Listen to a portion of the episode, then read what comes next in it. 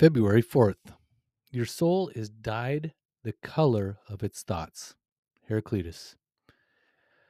There are a lot of gurus out there on the internets. They talk a good game. They will encourage you to do certain things like pick up items and ask if they spark joy. And then you decide to discard them, discard the item. Some people want you to think they have the answers and that their shit doesn't stink. All shit stinks. Some people take hallucinogenic drugs to stop taking drugs.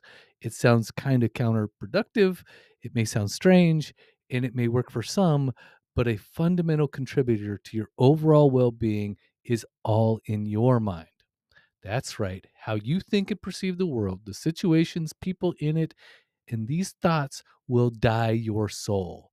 You need to stay aware of what and how you think. Be vigilant with the information and influence you put into your tiny skull sized kingdom.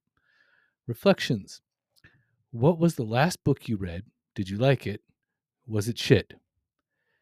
Daily challenge Go to the library today. If you don't have a card, sign up. Then check out a book and actually read it. And don't forget to listen to this week's full length episode, Recovery Elevator. Are you a rebel seeking transformation in your recovery journey? Then 366 fucking days sober is the book for you. 366 daily meditations. This book by the SoberPod Recovery podcast host and professional rebel, Carl will help guide you towards a new way of thinking and living. Each daily meditation offers a fresh perspective, practical advice, and a healthy dose of Carl's irreverent humor to help you stay sober and embrace the challenges of life without drinking, drugging, or shitting your pants. Whether you're just starting your recovery journey or looking for a daily dose of encouragement and laughs, 366 fucking days sober is the book for you.